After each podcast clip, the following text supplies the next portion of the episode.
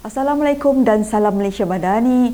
17 Ogos 2023 kembali membicarakan 5 berita pilihan dalam berita 5 at 5.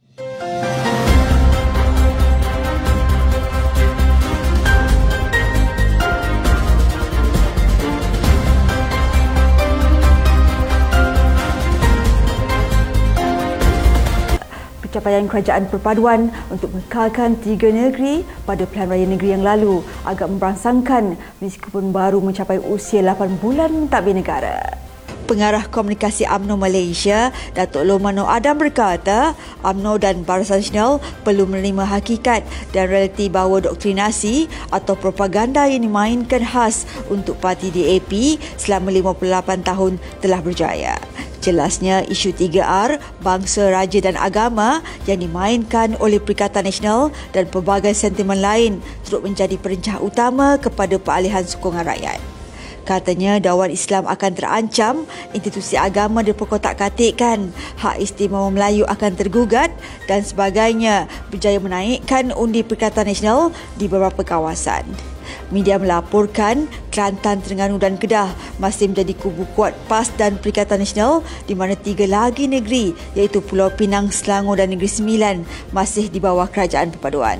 Secara keseluruhannya, 392 kawasan Dewan Undangan Negeri masih dikuasai oleh Pakatan Harapan. Kestabilan sebuah parti politik penting bagi meneruskan usaha untuk meningkatkan tahap ekonomi negara dan juga menaik taraf kehidupan rakyat kata Timbalan Menteri Kewangan 1 Datuk Seri Ahmad Maslan. Beliau yang diminta mengulas mengenai keputusan pilihan raya negeri yang melibatkan enam negeri pada Sabtu lepas berkata keputusan pilihan raya negeri yang selesai baru-baru ini tidak mengubah apa yang berlaku di peringkat kerajaan persekutuan dan menambah bau kerajaan perpaduan masih stabil dan teguh. Menurut beliau, kestabilan kerajaan pusat itu amat penting untuk kerajaan yang sedia ada meneruskan perjalanan menaik taraf kehidupan rakyat dan peningkatan tahap ekonomi negara serta memberi keyakinan kepada pelbagai pihak di luar sana. Lima Majlis Kerja Tinggi UMNO, Datuk Muhammad Rafi Ali Hassan menyeru kepimpinan dan semua peringkat dan ahli-ahli UMNO untuk terus sepakat mengakui kesilapan dan menerima segala kekalahan bersama selepas keputusan dalam Pilihan Raya Negeri lepas. Beliau yang juga Ketua UMNO Bahagian Labuan berkata demikian berikutan pasca Pelan Raya Negeri yang masih lagi menjadi polemik dengan masing-masing mengeluarkan pelbagai pendapat sehingga ada yang menuding jari menyalahkan individu tentu. Beliau yang terlibat sama selaku jentera yang turun padang bersama-sama membantu gerak kerja lapangan menegaskan agar jentera perangan sama ada di peringkat Barisan Nasional maupun Pakatan Harapan perlu turun ke akar umbi untuk menerangkan kerjasama politik dalam kerajaan perpaduan. Beliau sendiri menyaksikan gerak kerja Parti Barisan Nasional dan Pakatan Harapan bergerak secara solo di kebanyakan kawasan di mana kesepakatan ini perlu dikemaskan agar sentiasa seiring dan selari dalam semua peringkat khususnya di kalangan jentera akar umbi.